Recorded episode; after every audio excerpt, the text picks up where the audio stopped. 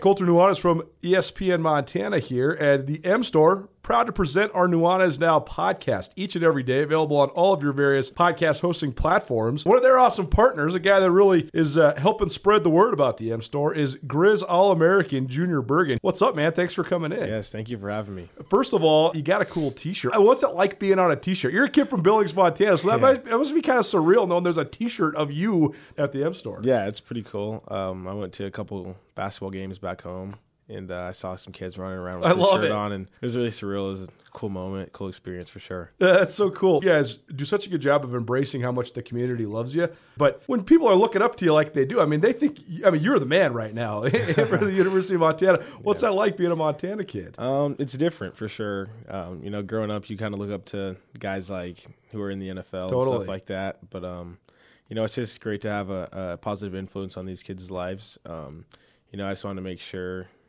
uh, I set the example and lead by example and give them someone to look up to. Go check out the M Store. They're located there at the corner of Higgins and Broadway here in the city of Missoula. And you can also visit anytime online, montanamstore.com. They have all the latest and greatest, a whole bunch of original Grizz gear. And of course, they have Junior Bergen t shirts. Junior Bergen, proud partner with the M Store, as well as us here at uh, ESPN Montana. Thanks for swinging by, man. Yes, sir. Thank you for having me. The M Store, where they're all Grizz all the time. If you're planning a meeting, conference, or special event in Missoula, consider the Wingate by Wyndham. Our event space is comfortable and flexible. Whether you need an intimate boardroom meeting or a conference for 100, Missoula's Wingate is the perfect fit. Our audio visual equipment, upgraded internet, and flexible food and beverage policies allow you to put on an impressive show without breaking the bank. Call us at Missoula's Wingate, where we make you feel at home when you're not. college football season and two days away from the Grizz and the Cats. It is Tutel Nuanez on 1029 ESPN Radio. Outstanding to be with you on this Thursday afternoon. We are alive coming to you from Hello Stockman's Bar downtown. We are on Front Street at Stocks. Come on down, hang out with us for the next couple of hours. You still got time to put your name in the box if you would like to win tickets to the Grizzly Oregon Duck football game that is just now two weeks away, just over two weeks away. Cannot believe it. It's already coming around the corner like that. You can still go on us. We're sending you there so you can come down here, put your name in the box, and we will pull a name here coming up sometime in this hour. We will get to that. We are broadcasting live through the Kurtz Polaris studios. Kurtz Polaris is at 2904 West Broadway in Missoula, Highway 83 in Seeley, and online at kurtzpolaris.com. If you would like to listen live and you are not around your radios, not with us on television on SWX Montana, that's all right. You can go ahead and get online. Go to the 1029ESPN.com website, listen live on the Listen Live tab. That's called a stream, and it's brought to us by Opportunity Bank, your local bank, your opportunity. If you'd like to call, 329 1899, the phone number, 329 1899, the phone number. All guests join us via the Rankage Brothers RV phone line. We are going to do a, not surprisingly, football heavy type of show here today. Colter Nuanez, how you doing, my man? Good to see you. Loving it. I mean- I've been in a good mood today ever since we recorded our first Big Sky breakdown for the 2019 That's right. season. You can check that out tomorrow, SkylineSportsMT.com. Haven't told Ryan yet, but it'll be it'll be his responsibility to produce and upload it because I will be gone. I'll be on the highway. Regardless, I thought it was a very good. I'm not doing it. Ryan has produced all sorts of Skyline Sports content. Today. Jeez I am Louise. very proud of him. He wrote a column. I'm It only- exhausted. It only, took him 17 hours. He also talked about a variety of very wide-ranging, broad, and deep topics from pregnancy test to the meaning of college football on the Big Sky. Which are kind of one and the same, actually. It's hard to Regardless, no, I thought I, I honestly, you know, sometimes Ryan and I prepare big time, and sometimes we don't. And today, we opened up the mics and just talked about college football on the podcast. as a whole Yeah. on the podcast, and we talked about Yep. What it means. Why is it so important? Why, why, why does it resonate with us so much? Why does it make us feel the way that we do? And I, I, it's a really, I thought it was a really good conversation that we had. So check that out, SkylineSportsMT.com. We'll have that up tomorrow. leading up to Montana's game at South Dakota. Uh, but I've been in a good mood ever since then because I thought it was a good conversation. Well, it was a good conversation. We can probably delve into little parts of it here as well because it is it's no longer the eve of football. It is football day. It's happening right now. Kickoff what Cincinnati UCLA followed by Utah BYU on ESPN television and if you want to see a really close game, Texas A&M will play Texas State on the SEC network. You can go check that out. Believe me. 33 and a half? I got it on the record, my friend. 33 and a half. Uh, well, give me the Yankees. Uh, Colter, uh, by the way, we are going to pull names out. We did get started on the Rams at the end of the show yesterday. We have not forgotten about that. Colter had them at 4 and 2 going into the seventh game of the season, so we will finish out what he thinks the Rams' schedule is going to be, where they're going to hang out uh, and end up. At the top of the hour, excited about this. Our ESPN roundtable, if you caught it yesterday. If not, we will have it for you again. Uh, Sean Rainey, the subject of our roundtable discussion uh, this week. Obviously, Sean is uh, a good friend of the show, an outstanding television sports broadcaster. In fact, the sports broadcaster of the year for television across the state of Montana. Uh, and uh, he sat down with us to talk to us about what he does. And I think he comes from a unique perspective because Colter, you and I are you know native Montanans, and so it.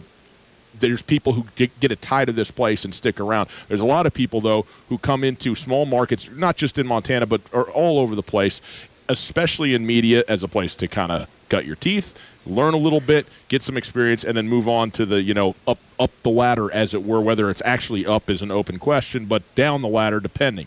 Uh, but Sean is a guy who grew up in Southern California, but in a small town. He did not grow up in, in the Los Angeles or San Diego basin. He's up in, in the mountains there, but came to Montana to go to the University of Montana, but got into sports journalism and has stayed in Montana and is probably uh, certainly one of the longest standing uh, Montana sports anchors and sports journalists around for television and uh, and and continues to be here and do great work and make it his home. And I think it's a, a cool discussion that we had with him. So we'll have that for you at the top of the hour.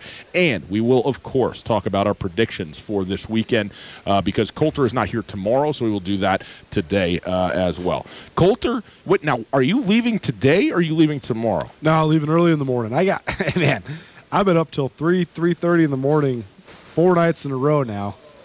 But uh, Four. You mean your entire adult life? no, I, I'm a I'm a twelve thirty one a.m. Okay. guy. Oh, okay. Three thirty is pretty late. you know, because you got this new job for me where I actually have to show up places before yeah, three very. o'clock in the afternoon. You're you're well. It's also interesting to get a paycheck, isn't it? kind of a new thing for you. yeah, you're right. You know, Yeah, the, the direct deposit via PayPal straight to the nice bank looking, account. nice looking shirt you got. Yeah, yeah, yeah, yeah. Well, Yeah, you're I mean, welcome. I'll teach you how to shop someday. I only wear free stuff. Clothes he found in the road. Yeah. Uh, no, I, I have uh, a couple more stories I got to produce tonight, and Mm. we're hitting the road to the gorge. But uh, You're going to Dave Matthews Band for I am. three in a row for the whole I, I- deal, uh, whole I weekend. actually, I actually cannot do the full three. okay. I have uh, so, the only thing in the world that's more important to me than Dave Matthews. That's actually not true. There's a lot of things that are more important to me. You- but I love Dave Matthews Yes, for sure. yes. But uh, no, but my my nephew's third birthday. Oh, Sunday. my By the way, four o'clock. You're invited. PM Sunday. Well, uh, yep. Well, I'll, I'm also going to be in the. oh, you'll be Washington. you'll be in the yes. Yakima. Okay. Oh, you'll be right up the road from me. Mm-hmm. Maybe I'll call you, tell you to come pick me up. you, you you fall asleep in an inner tube and just come on downstream, and you will uh, end up on uh, uh, somewhere near where I'm at, man. That's that's easy enough. Yeah, so I'm hitting Friday and Saturday at the Gorge. Okay, Dave good. Matthews. Uh, I mean, everybody that's listened to this show knows that I, I have a great affinity for Dave Matthews. I think You that certainly the, do. the, the authenticity uh, of the Dave Matthews Band live is tremendous, and uh, this is a this is a I don't want to call it a once in a lifetime, but it's a first in a lifetime for me. Mm. My my group of of longtime friends have been making the as they call it, pilgrimage to the gorge every Labor Day weekend to see Dave Matthews since about 2006. And I've never been able to go because even when I was 19, 20 years old, I was always covering a football game. Uh, Montana has opened up at home every year that I can ever remember. And last year, I, I was able to go for just Sunday, and it was it was epic. It was it was impactful. It was great. It was very very satisfying and freeing for me. But this year is the first year I can ever remember. Because here's the thing: FCS football depends on playing FBS games Yeah. across the board, except for a very select few schools. And the, the Montana schools happen to be lucky enough where they do not depend on the FBS payday to maintain their budgets. Even though they're both going to get one. and they're both going to get one. And sometimes you do need it. And it's not as if the Cats and the Grizz are completely abstaining from playing FBS games, but it's not essential. Whereas Portland State does not have football if they don't play at least the point is, you get some home openers when you're doing You that. You always deal, get right? home openers Yeah. because most Yeah. Montana, Montana State, you know, it's all about doing the math, right? The Grizz are going to get paid six hundred and seventy-five thousand dollars to go to Oregon. A, a, a gate against a, a home gate yeah. against, you know, say Monmouth. It nets University of Montana two hundred fifty, three hundred thousand dollars. So you have to equate it. You have to you have to get that Oregon or that Texas Tech payday Mm-hmm. for it to be worth it. Going and playing you know, Idaho or whatever, not worth it. Except for Jeff Choate played Idaho his first game for natural reasons. He's from St. Maries. You know, Sure. he wants to open up there. But what I'm saying is that either the Cats or the Grizz have almost, for the 13 years I've been doing this, have had home games on the opening weekend. So I've never been able to go to the Friday and Saturday Dave Matthews. Well, this time, just just because of budget reasons and a variety of things, it, it just worked out where Yeah, they're both on the road and have no fear. I will have my computer. I will be following the action. I have the whole thing already all planned out. But I thought, man, if I can hit Friday night, if I can get my normal content load out before I leave, and then I can hit the Friday night Dave concert, and then I can still watch the games on Saturday, and then go to the concert on eight eight o'clock on Saturday night. Great. Well, you're certainly working worlds. me into the ground, so I hope that it works out for you. I hope you enjoy Well, right, your but like I told you, there. like I told you earlier, yeah, you're the most talented writer Stop. at Skyline Stop Sports, even this. though you only produce four stories a year. So It's exhausting It- work. it's just like Gary Smith. He's got his four four stories a year with Sports Illustrated. That's it's just like you at Skyline Sports. That's right. That's right. You just don't get paid Does a quarter paid? million dollars per per story. Uh, Colter, let's jump into a few things. Listen, today is also, I know it's the start of college football officially, and that's what everybody's paying attention to. It is also the last of the preseason games in the NFL. All 32 teams playing uh, NFL preseason football tonight. And you had an interesting question about who are the best players in the NFL and why. And who the best players are is also somewhat of a reflection, right, of how do you value the positions? I mean, everybody, I think, is basically in agreement that quarterback is the most important or impactful position in football. Certainly doesn't mean the best players in football are all quarterbacks by any stretch, but uh, there is something to be said for the the significance of the position. Look, I mean, Adam Vinatieri is. Uh, one of the great football players of all time, but I don't think anybody's going to put him on a you know best football players around list simply because he's a kicker. You know, it just doesn't doesn't translate. And there's certain guys, certain positions. It's it's tough now to be a linebacker who is the best player in football. It's tough to be a cornerback who is the best player in football. Often you can be the best in your position, maybe even the best on your side of the ball as a defensive player or something like that. But though that Colter, some people like the Clark Fork, some people like the Flathead, the Bitterroot. My favorite river has always been Blackfoot. We finally agree on something. Me too. I love Thibodeau Falls. I love Rainbow's End. I love the Blackfoot River. You know, if a company was smart, they'd just name themselves Blackfoot. By God, look at the geniuses over here at Blackfoot. They've gone and they've done it. And now, guess what? They're working around the clock and around the state to lay hundreds of miles of fiber optic cables to increase hugely this, the efficiency and the speed of communication across the state of Montana. It's pretty likely you already know Blackfoot as a local partner for internet, voice, professional services, anything you need to fuel your growing business. But like you said, they're building hundreds and hundreds of miles of cable across Montana. And right now, they're expand- expanding their fiber network into Bozeman, St. Ignatius, and other regions. Find out more about what Blackfoot does. Give them a call, 866 541 5000, or go to goblackfoot.com. That's goblackfoot.com. You can click on the link here on the Podbean site, or if you're listening in elsewhere, just copy the URL, drop it in there, goblackfoot.com. that often doesn't get in there. But if you were trying to take this individually, take 10, 12, 15 guys and say, hey, these are the best players regardless of, of, of position, first of all, who would they be? And B, how would you assess what what it means to be the best when you are comparing apples and oranges compared to, you know, from, from what one guy can do to another on the field? And I think that's uh, that's one thing I battle with the way that the NFL's evolved, the way that general management, front office, interpretates positions because I think that one thing that's a little bit undersold is the intangible elements of the game. I we all look at the at life and a lot of things in sports through the lens that we are most comfortable with. I was an offensive lineman and a middle linebacker, so that's the way that I watch the game. So the fact that middle linebacker position value has dissipated quite a, quite a bit. I mean, think think back to the, the mid '80s. If we had the pay structure and the resources that we had now, there's no way that Mike Singletary wouldn't be one of the best, one of the highest paid players in the game. No doubt. And now Bobby Wagner and Luke Kuechly are nowhere close to the best, the highest paid players in the game, even though they are among the best players. So I guess the thing I struggle the most about with positional value, it seems like there's this this chart basically that exists.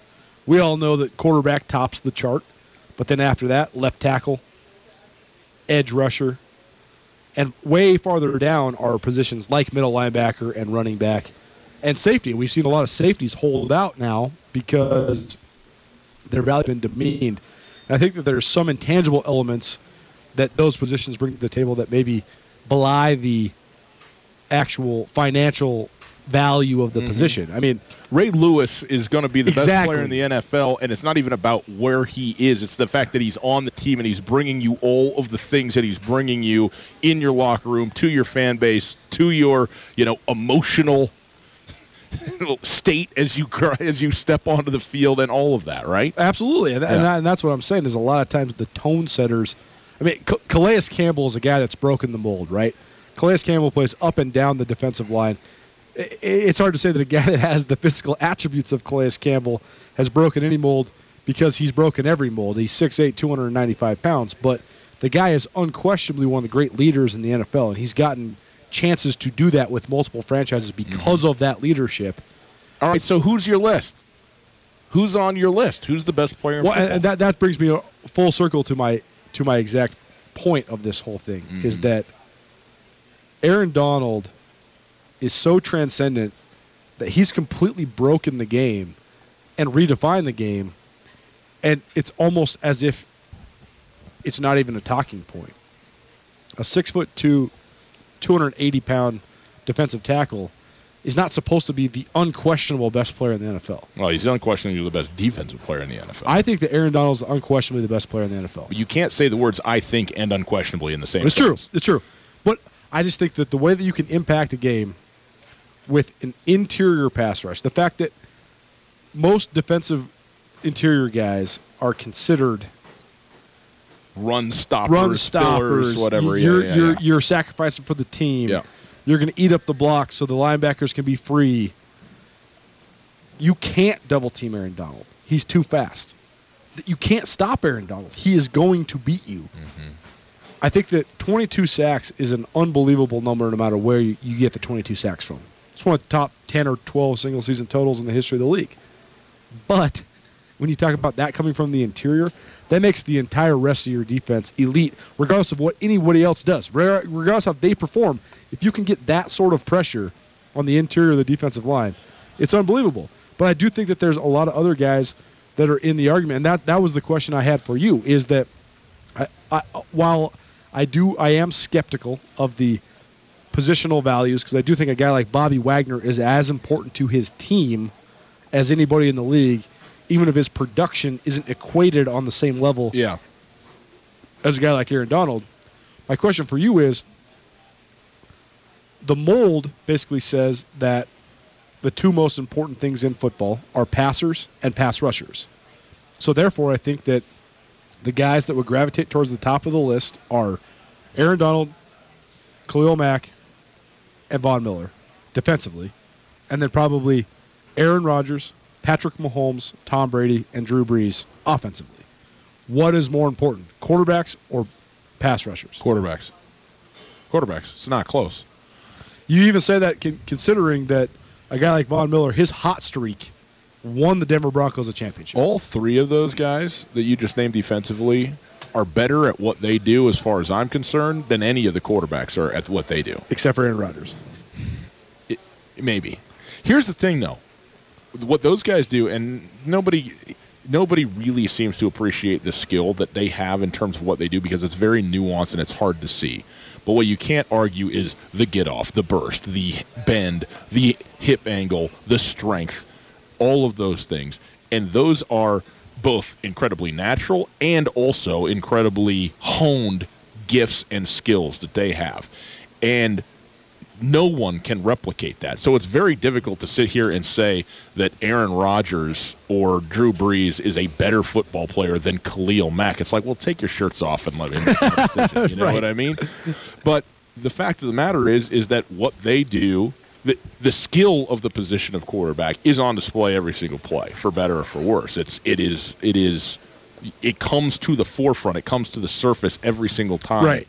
And that is uh, and, and because it's more important and frankly is more difficult. Like just because these guys are so good at what they do defensively it just isn't there aren't as many things that you need to know or figure out or learn or understand to do those jobs and do them at an elite level. And so the guys who can do it at an elite level quarterback wise are just doing more as a requisite for the job. And so they are better in that respect than the other guys are i would also You- say do you really believe that? yes, I really believe because that. Drew Brees and Aaron Rodgers know what they're doing on every play. They are dictating what is happening. Khalil Mack has to react. to That's what's right. happening. Yes. that's harder. No, it's not. Playing defense is way harder You're- than NFL. you- it's you- way harder than football. You you are wrong about this. You are just arguing to argue. The dictating what it is that you want to do is in fact knowing everybody everywhere where they're at. And by the way, right, but, it, but the, it means you can it means you can mentally master it though through study, whereas you cannot mentally master what Khalil Mack will have to react to But during the, the scope of the season. First of all, when you say dictate, I mean it's that's it's a little it's not hundred percent. Aaron Rodgers does not go out there and go, okay, I got the pieces where I want them. Now I'm going to throw it here, guaranteed. He does do that from time to time. In fact, he may do that even on a, on a relatively regular basis. But there are plenty of times where what he had in mind to do ain't there, or the thing that he thought was going to be there isn't there, or when it was it was a, a front side man to man and a backside zone. And you know, I, I don't know all of the different variations that they can come up with that do, that is an attempt by the defense to dictate. The reason the offense dictate dictates and the quarterback does is he's got the ball. He makes Sure. the choice about what's going to happen. So defense is necessarily reactive. You can get a perfect score on a test if you study hard enough.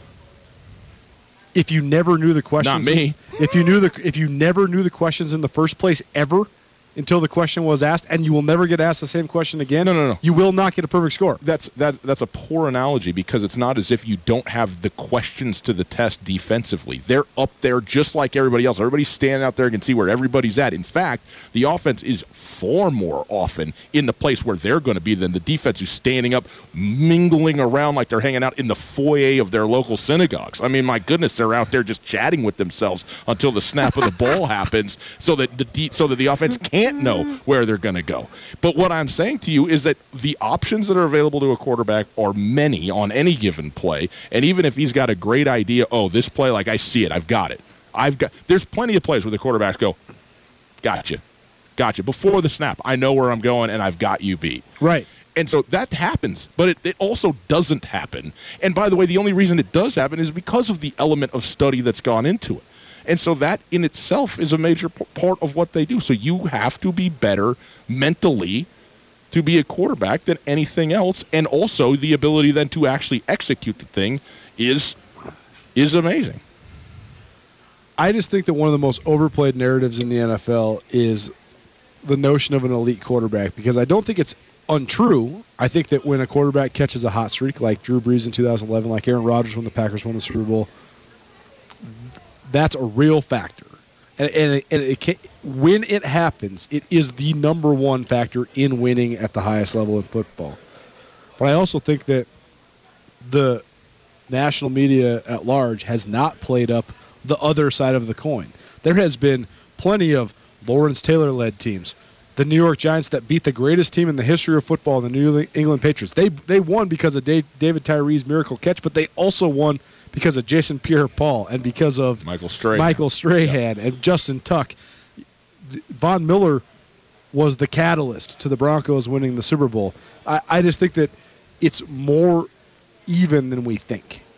Your question was not though is the defense underrated or undervalued Sure. or underappreciated, Sure. which I would generally uh, believe that they are. Sure. It's simply which one which one's harder. What if it wasn't for the if, if it wasn't for elite pass rushes, Tom Brady would have two hands full of Super Bowl rings.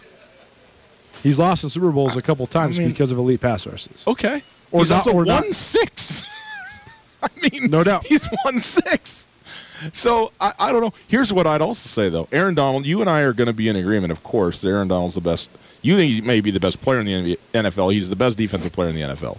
But I think that it's not nearly as clear cut as you think it is. Well, because I think and Khalil Mack is all day long in the category of of Aaron Donald in terms of what he does. That's where it gets down to the nuances of the game. Yeah. Where do you do it? Because the pressure, Aaron, the disruption Aaron Donald causes where he does it. it's it's Aaron Donald's unique because, to my knowledge, maybe I'm wrong, but it's never really been done before. I mean, I I, I, I the only guy you, of an the only guy the only guy like you this. can compare him to is John Randle, but Aaron Donald's substantially more talented. Yeah. and and and to say that out loud is insane because John Randle is one of the great crazy men that has ever played in the NFL. I mean, John Randle has 132 career sacks as an interior defensive lineman. Crazy, totally crazy. But Yeah, 20 right, 20 and a half sacks, too short of the all-time uh, Yep. uh, lead, which Michael Strahan had. Yep. As we all know, fortunately, was fed to me by our producer too. Appreciate that. So No okay, okay. Announcement coming. So ex, es, exit this specific topic. okay. Re-enter. You, so you think Khalil Mack is on par with Aaron Donald? I think Aaron Donald's better, but I think Khalil Mack is in the tier with Aaron Donald, and and it, it's clearly one, two, three. Von Miller being third, but but those guys are are separated out and away from from everybody else in the NFL as far as I'm concerned at this moment. At this moment, Unless J.J. Watt can get back healthy. yeah. right? Yeah, I mean, yeah. I, And, J.J. Watt is an is JJ Watt's amazing. I, I, and J.J. Watt's unique because of also the position that he does it in. J.J. Watt plays a true five tech in a odd man front. Mm-hmm. So the he's taken on double teams like a D tackle, but he can also rush the passer like a true edge guy. Totally. Von Miller has a little bit of an advantage because Von Miller plays standing up more than half the time, and he can use his speed. He doesn't get to he doesn't have to get double teamed often, even if, unless they chip with the tight end. So tell me this: yeah. NFL Network did a, a poll of every single GM and director of player personnel in the NFL. And they ranked the quarterbacks by tiers. Mm-hmm. Who's in which tier?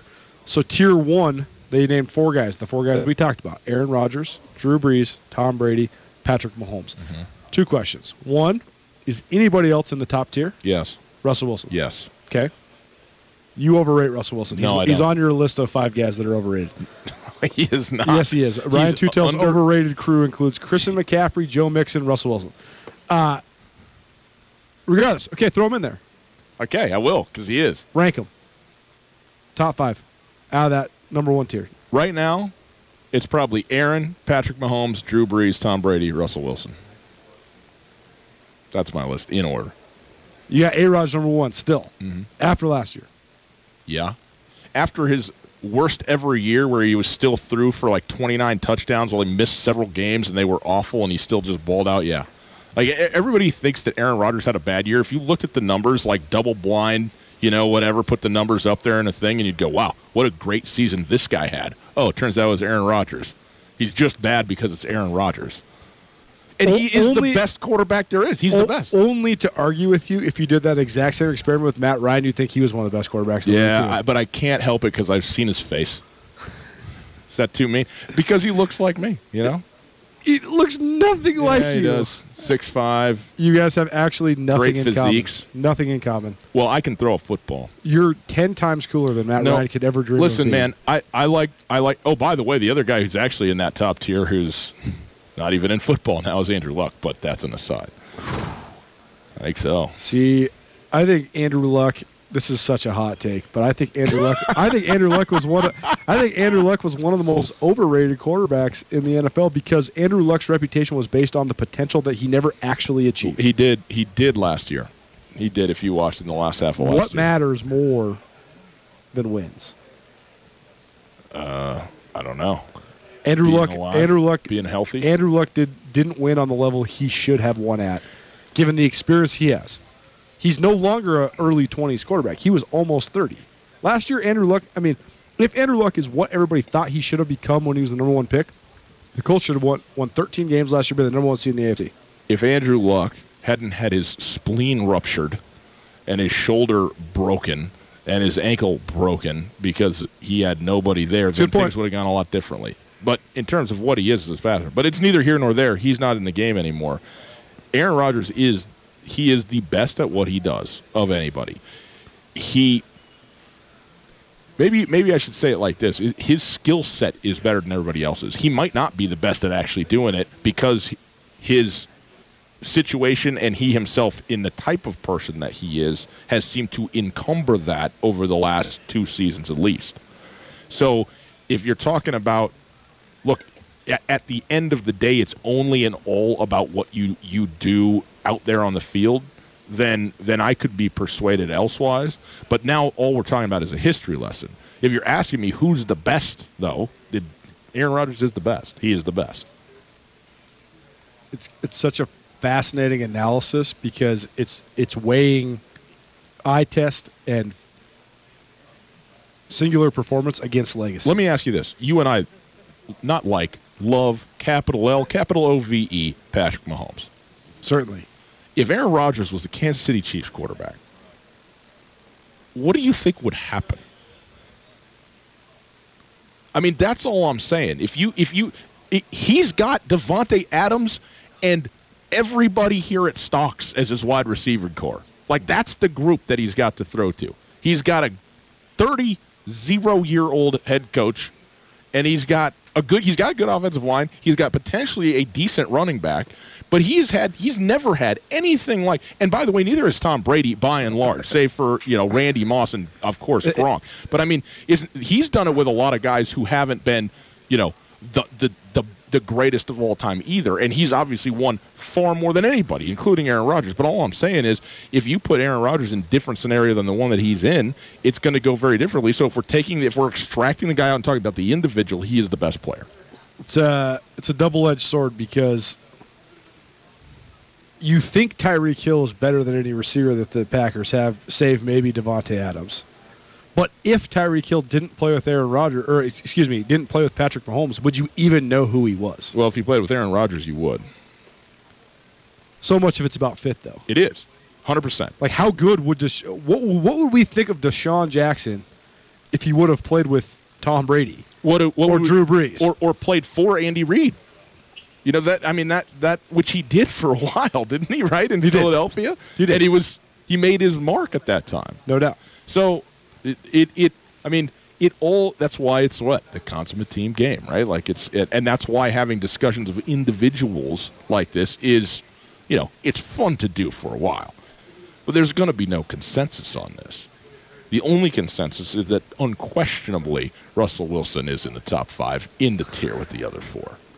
It's Tutel Nuanez, 1029 ESPN Radio. We are at Stockman's Bar downtown. Come on down. A Missoula original. Hang out with us. Get yourself a couple of Widmer Hefeweizens. Enjoy the afternoon on a Thursday. College football kicking off in a half an hour. You can come down here, watch the games on the screens. A proper start to the college football season down here at Stocks Bar. We'll take a quick break. We'll come back. Hey, you want to win tickets? You want to win tickets to the Grizzly Oregon Duck football game? We'll see about giving those away right after this. Tutel Nuanez, ESPN Radio, SWX Montana Television. You know, guest, the Wingate by Wyndham is the Missoula hotel that truly offers something for everybody. No doubt. It's conveniently located near the airport, easy for when your friends come to visit you. And you know, of course, my favorite water slides. That's right. They got an awesome water park with a sweet water slide that's perfect for families, groups, and birthday parties. But with the Wingate, they also have a terrific business travel rate, large meeting spaces for you and your clients, and one of the best rewards programs you'll find anywhere.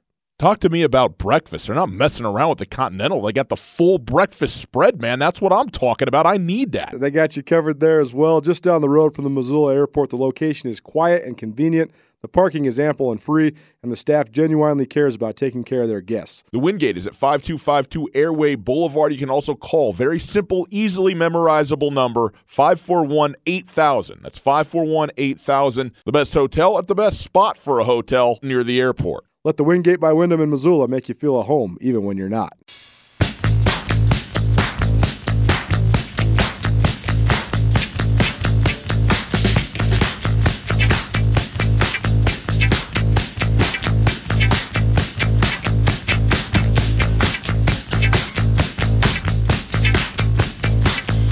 Welcome back to Tell Nuanez, 1029 ESPN Radio, SWX Montana Television.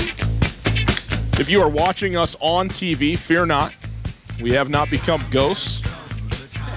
We're still embodied, maybe embodied ghosts. They probably like it better. Depends on what you think. They don't have to see us; they only have to listen to what us. What you believe about the material and immaterial realm and the interaction thereof. But we are still alive and well at Stocks Bar downtown, which is why we are not in the studio right now.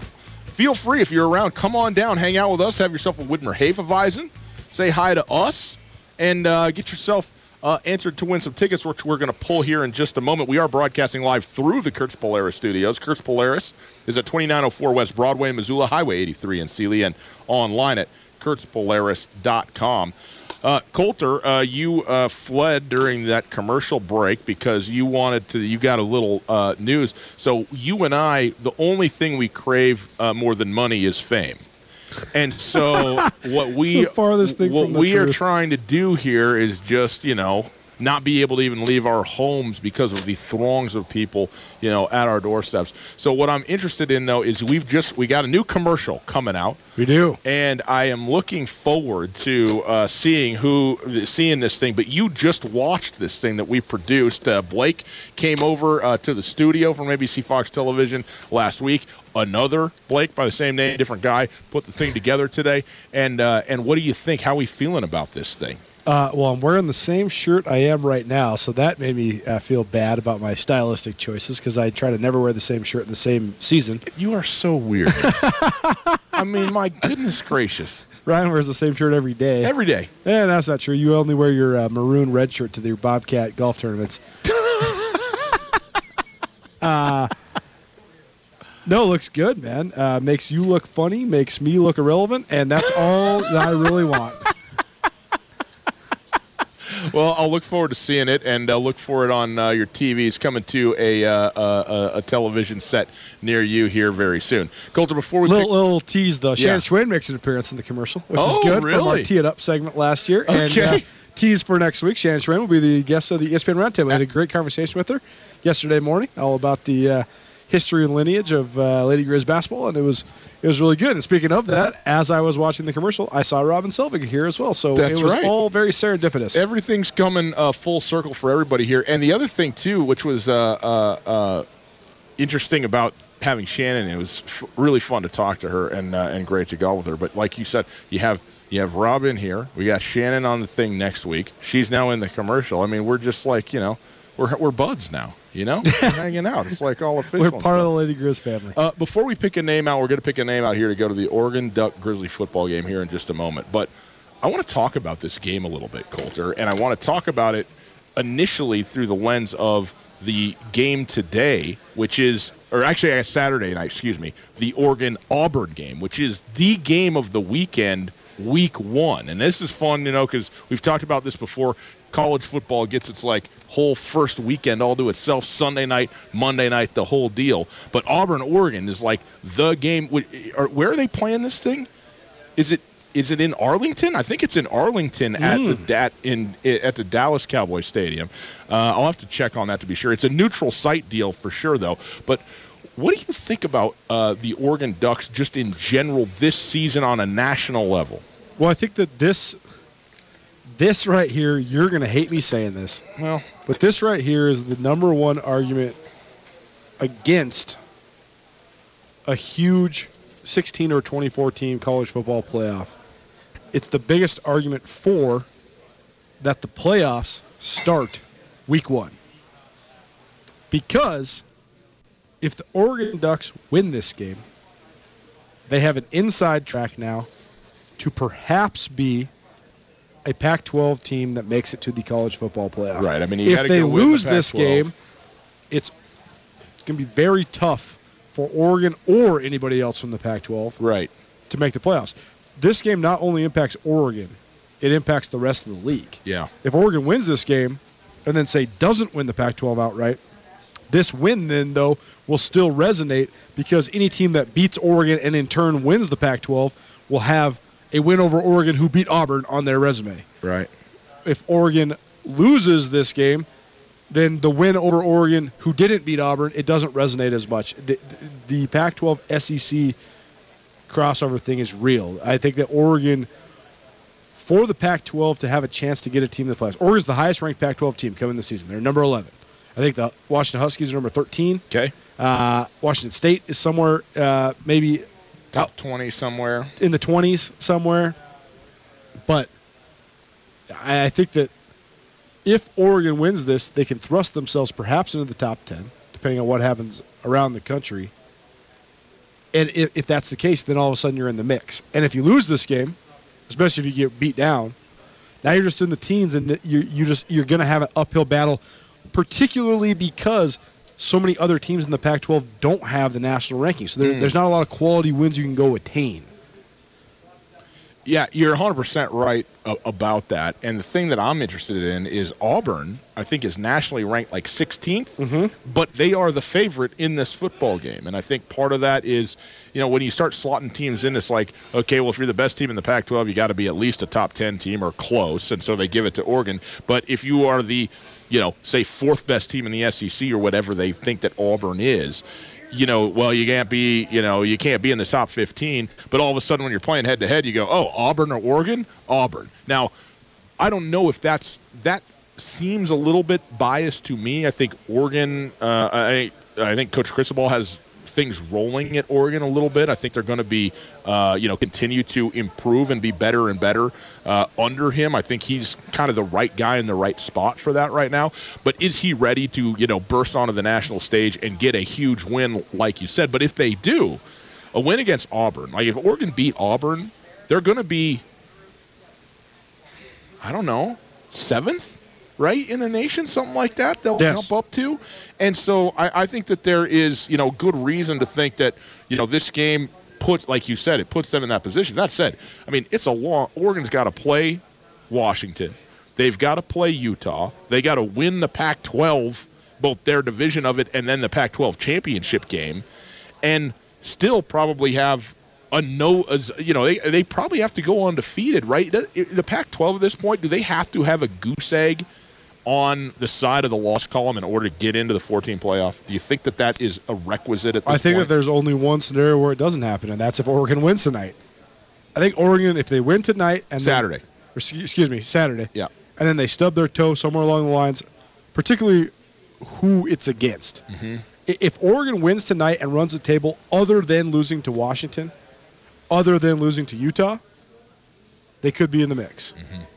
If Uh, they if they lose tonight and then lose to either of those other two teams, they're out. Oh, if they lose tonight, there's no question you have to run the table. Period. You have to. But that's also, by the way, it is it is true. Three and a half point favorite for Auburn, and they are a 16 team to 11 seed, and it is at AT&T Stadium. Um, there is no question, though, Colter, that uh, this is people talk about you make the point like okay well if you expand the playoff this isn't really a playoff game but without the expanded playoff this is a playoff game Right. but it isn't I mean, that's my point. Like, if you lose, if Auburn loses this game, there is a way for you to get into the playoffs still. For Auburn. For and and potentially, we even said like if Oregon was to lose this game, and then run the table, and be a one-loss team to Auburn, and let's say Auburn finishes the season as a top ten team, Sure. and, and you have one loss week one, you can go to the playoffs. But there's just no, there's no. You have to consider it like it's just like when you're playing Texas Hold'em or you're playing blackjack. You always consider that the house has the best hand that they can have.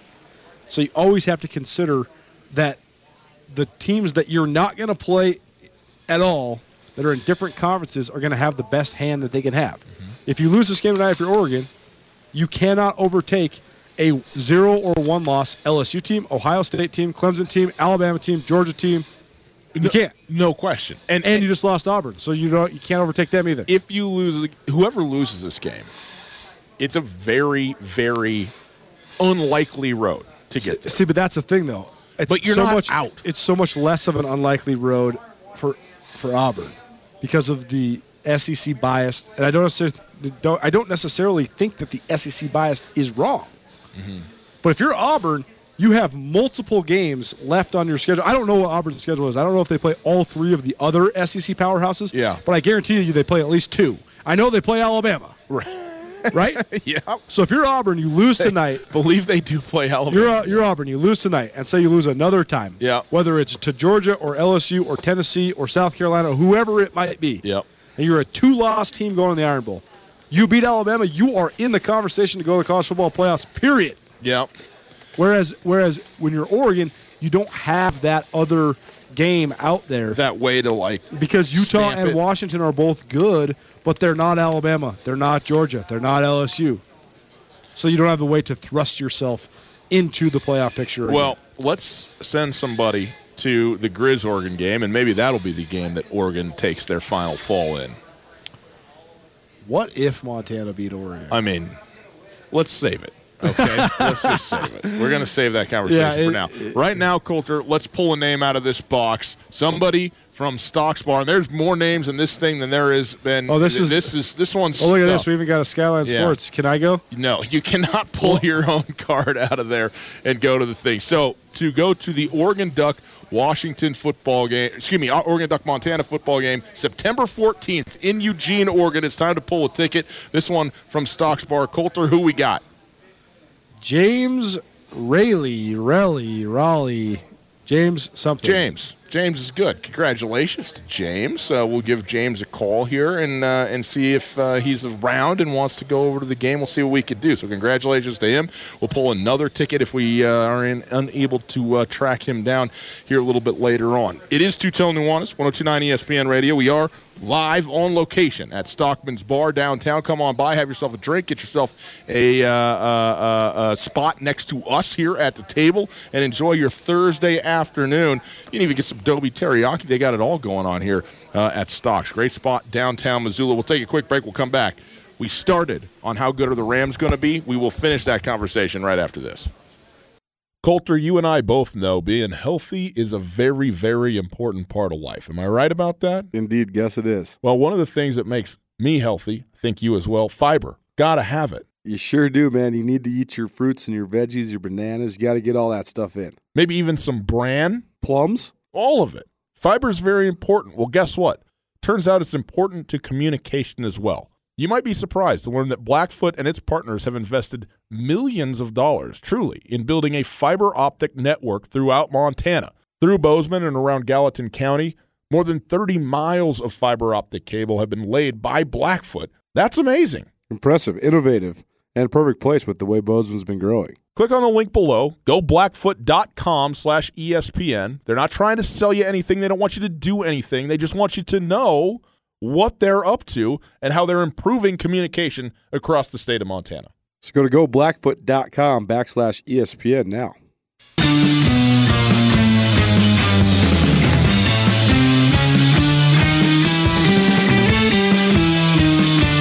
It's a good day to be alive, my friends.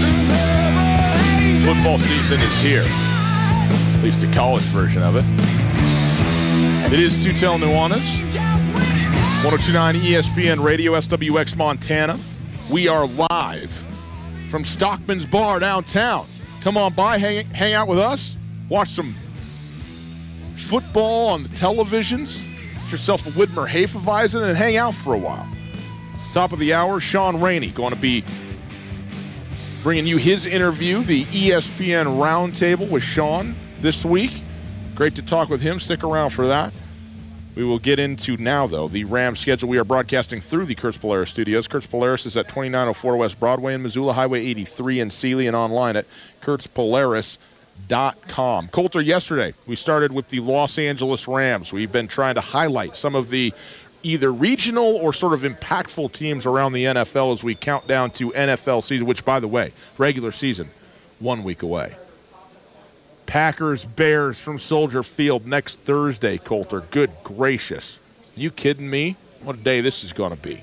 Anyhow, uh, the Rams obviously in the Super Bowl last year, controversially in the Super Bowl, uncontroversially losing the Super Bowl in honestly what was one of the lamer Super Bowls that I can recall. I mean, it was it was not that fun to watch. Interesting because it was close and all that, but just brutal.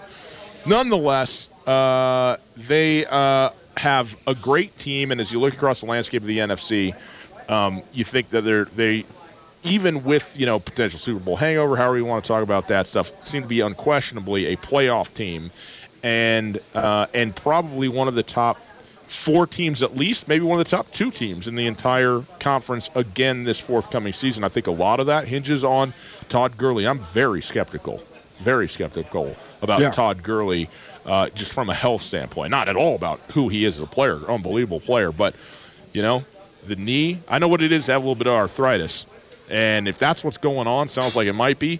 I mean, I understand it's a pain management thing, but pain is pain, man. And, then you can only do what you can do. And the way that that went last year and sort of the lack of usage down the stretch, it was very, very bizarre. And so, anyway, that's one part of it. They do get Cooper Kupp back, and that's a significant get. Uh, they lose Ndamukong Suh, but they bring in some other folks, uh, Clay Matthews in particular, defensively. So this is going to be a really good team again in Los Angeles with Sean McVay. We started going through Colter their schedule, and you had them through the first six weeks at four and two against the uh, Panthers, Saints, Browns, Bucs, Seahawks, and 49ers. Uh, four, did I say six and two? Four and two through the first six games. So let's finish this thing off as they are uh, on the road in week seven at the Atlanta Falcons. Win or loss? Win. Okay, five wins to two losses. Then they host the Bengals. Win. Then they are on the road to Pittsburgh against Win. the Steelers. Really? Okay. They host the Chicago Bears. Win. Boy, they are rolling. Look, if they get to eight and two after tho- winning those games, signed, sealed, and delivered. It's a done deal. Ravens at home. Win. Cardinals in Arizona. Win. Seahawks in Los Angeles. Win. 49ers in San Francisco, or in the Bay, as it were. Loss. Beat the beat the Seahawks, but lose to the Niners. I mean, I'm just hedging my bets here. I think the Rams are going to be 11 and 5 or 12 and 4. Cardinals at Rams. Win. Okay, 12 and three. I'm missing one somewhere, but uh, in any case, I mean, I, th- I think the Rams are 11 or a 12 win team. They were a 13 win team already got last them year. at 12. So we'll say fourth loss in there. Call them 12 and four. Yeah, I mean, I think they're 11 or a 12 win team. I think a lot of it has to do with the health of their team. I think that uh, I think that the Rams, the sum of the parts are much greater than the individual parts themselves. They need I think Robert Woods is the most expendable of their skill players, although I think he's good. But they need they absolutely for their offense to function, they have to have Todd, in order Todd Gurley, Cooper Kupp, Brandin, Brandin Cooks, Jared Goff healthy. Jared Goff's actually probably the most expendable besides Robert Woods mm-hmm. of the group. But Brandin Cooks, they have to have his speed. That changes the entire complex, complexion of what they do. They have to have Todd Gurley because they run so much play action. That's their bread and butter. And they have to have Cooper Kupp because Cooper Kupp is the guy that makes the whole thing work. He's the guy that breaks the mold. Everybody else is running route trees with each other. Cooper Kupp can break the. Uh, Cooper Kupp can change the play because Cooper Kupp's running an option route when everybody else is running a defined route. So when Cooper Kupp breaks it off and runs the post, now everybody else does something different, and or the quarterback has a different read based on what the safeties react to what Cooper Kupp does. That's why he's so special. That's why he's one of the five best slot receivers in the NFL. I want to ask. I want to talk about the, the Rams through the lens of the NFC West briefly. I'm higher on the Seahawks than you are, but I think Because you're overrating Russell Wilson. Well, no, no, I'm not. I'm accurately rating Russell Wilson, and I think that the Seahawks are better defensively than what you think that they are, too. But the point is, the Rams are better than the Seahawks. Nobody's arguing that point in, in terms of what they are right now here today. being better doesn't necessarily mean that you end up better, but they are the better team. The Los Angeles Rams are. I don't know actually what you think about this. My my position is that the Seahawks are clearly the second best team in the NFC West, and I got the San Francisco 49ers and the Arizona Cardinals as the third and the fourth team, and I'm not really sure how to think about that. But the other thing, though, and this is what I want to ask you about, is I think the Arizona Cardinals and the San Francisco 49ers are two of the biggest question marks and wild cards in the NFL. And what they could be, each of them, if if things fall right for them, if Jimmy Garoppolo is who a lot of people thought that he was, who you know Bill Belichick was evidently fighting to keep over Tom Brady or to be the next you know the the next in line after Tom Brady, or if Cliff Kingsbury really is the offensive genius and Kyler Murray is you know meets his potential as a rookie, you know, all that kind of stuff. These are two teams that are very, very intriguing. Now, I still don't think that these two teams are prepared to make any kind of significant playoff noise, perhaps even to make the playoffs. What I would like to know from you is in a not not not not magic you know unicorn pie in the sky but in a very good case scenario where these teams meet their potential of what they could be this season what do you think is the ceiling for the arizona cardinals and the san francisco 49ers and how would that impact potentially the los angeles rams? That is such a good question because I honestly, I honestly think that the Arizona Cardinals have the, the the, the widest gap between their ceiling and their floor of hmm. any team in the last 20 years in the NFL. I really think that. Hmm. You could totally talk me into Arizona winning 11 games. You hmm. you totally could. If Clint, if Cliff Kingsbury's offense takes the NFL by storm, people don't have a reaction to Kyler Murray. People don't have a game plan for Kyler Murray. They could just straight up win five or six in a row out the gates before somebody makes an adjustment. And then they can just stumble 500 down the stretch and still get to 10 or 11 wins. Or they could win two Kyler games. Murray could Yeah. just be a total flop. I mean, at one point, Kyler Murray was a projected fourth round draft pick. He ended up going number one overall because of a decision to hire a coach that runs an offense for him. yeah If that offense shreds the league, they could disrupt the entire apple cart. They, they could be a top six team in the NFC and steal a playoff spot from a whole bunch of other teams that think that they're entrenched in that playoff picture, including the Packers, including the Vikings, including the Falcons, the Panthers, on down the line, even the Eagles. The only team I think that is definitively immune from, I I think the Rams are a playoff lock in the NFC. I think no one else is. No one. I think there's not even the saints you don't think the saints are a lock I think the Saints are a playoff lock. Yeah, I Yeah, think the. Rams and the Saints are Two playoff teams, locks. yeah I think the other four spots are, Bears? are up for. I don't think so, man. Yeah, I, I don't either because they are in a harder division. Uh, that- That's the NFC North is the is the toughest division in the NFC, right? right, right, and and so much about what Even happens. So much about what happens in the playoff picture is about how you achieve, but also how the teams you play, especially in your division, achieve. Yeah. and if they underachieve. Let's make no mistake, the Bears. The Bears on paper are not that much better than the Vikings, but the Bears whipped the Vikings twice last year because the Vikings were way worse than they should They have falling. been. Yeah, yeah, yeah, right. And yeah. so when you when when you get those two wins, I mean, if the Vikings just split, now the Bears are a ten win team instead of eleven win team. If the Packers aren't a disaster last year, okay, now the Bears are nine and seven instead of eleven and five. That's the difference right Yeah, there. that's big. If the Lions just beat you in Detroit when you're just feeling lethargic or whatever. You go from a playoff team that won the division outright to an eight and eight squad. That's the margin of error in the NFL. But I just I think that if if the Cardinals take the league by storm, especially early on, they could be lights out and they could have they could steal a playoff spot from somebody. I don't think that's going to happen, but I'm saying it's a possibility. Yeah. I also think that the Cardinals could straight fall, fall flat on their face and could be right in line, fast tracking towards the number one overall pick again. They could be two and fourteen if it all if it all goes awry. And I, I, I- I agree with you on Arizona. San Francisco, I still think is a wild card, but I think that they're still just going to be okay. Like I think that I think I, I, I love George Kittle. I love some of their really young defensive players, and Jimmy Garoppolo. I think is going to be a good quarterback. That gets you to seven wins, eight wins, something like that, but not really a team of consequence in in this football season to me for San Francisco. I just don't think they're there. Well, this is something we mentioned when we were breaking down the Big Sky Conference and predicting teams in college football.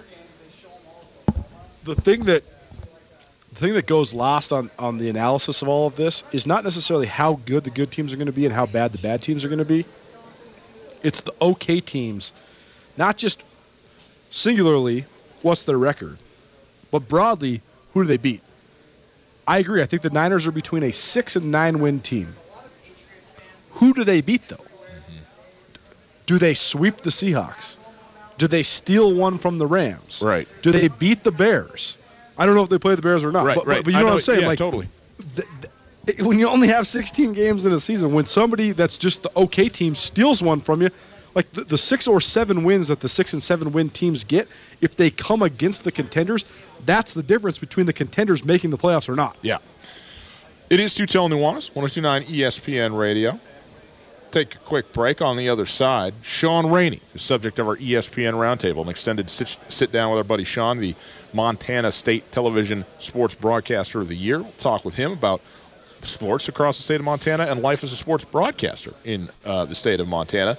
Do that on the other side. It is Tutel Nuanez, and hey, it is still, yes, boys and girls, golf season. Let it last. What's better than golf and football happening at the same time? You kidding me? Go to Canyon River. Why? Because listen, it's a great golf course. It's in beautiful shape. It's a spectacular setting. If you've been out there, you know. It's one of the premier golf experiences in the state of Montana. It also has they have a brand new fleet of golf carts. I've been telling you about this with the Shark experience. And now during football season, what are you getting? Oh, everything. All the scores on the ticker as they come through. All of the satellite radio to talk about all of your teams. They have a channel for every single NFL team on the satellite radio, touchscreen interaction. Not to mention, of course, the entire course setup. You can set up shots, no distances to hazards, to bunkers, set up a second shot if you're, you know, need a par five, or as it is for me, a seventh shot, trying to lay up into a par five, however it might go.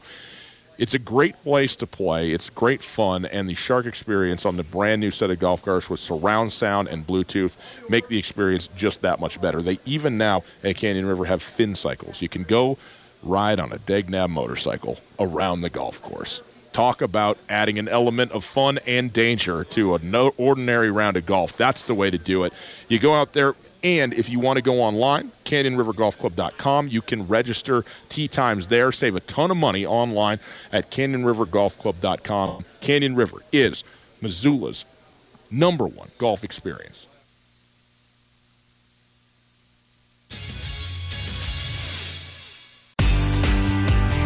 Whether you're traveling to Missoula for business, a family visit, or to watch the Griz game, the Wingate wants to be your home away from home. Call the Wingate to find out how we can take care of your next trip to Missoula. From conference rooms to great complimentary breakfast to an indoor water park, we have what you need and what you want when traveling.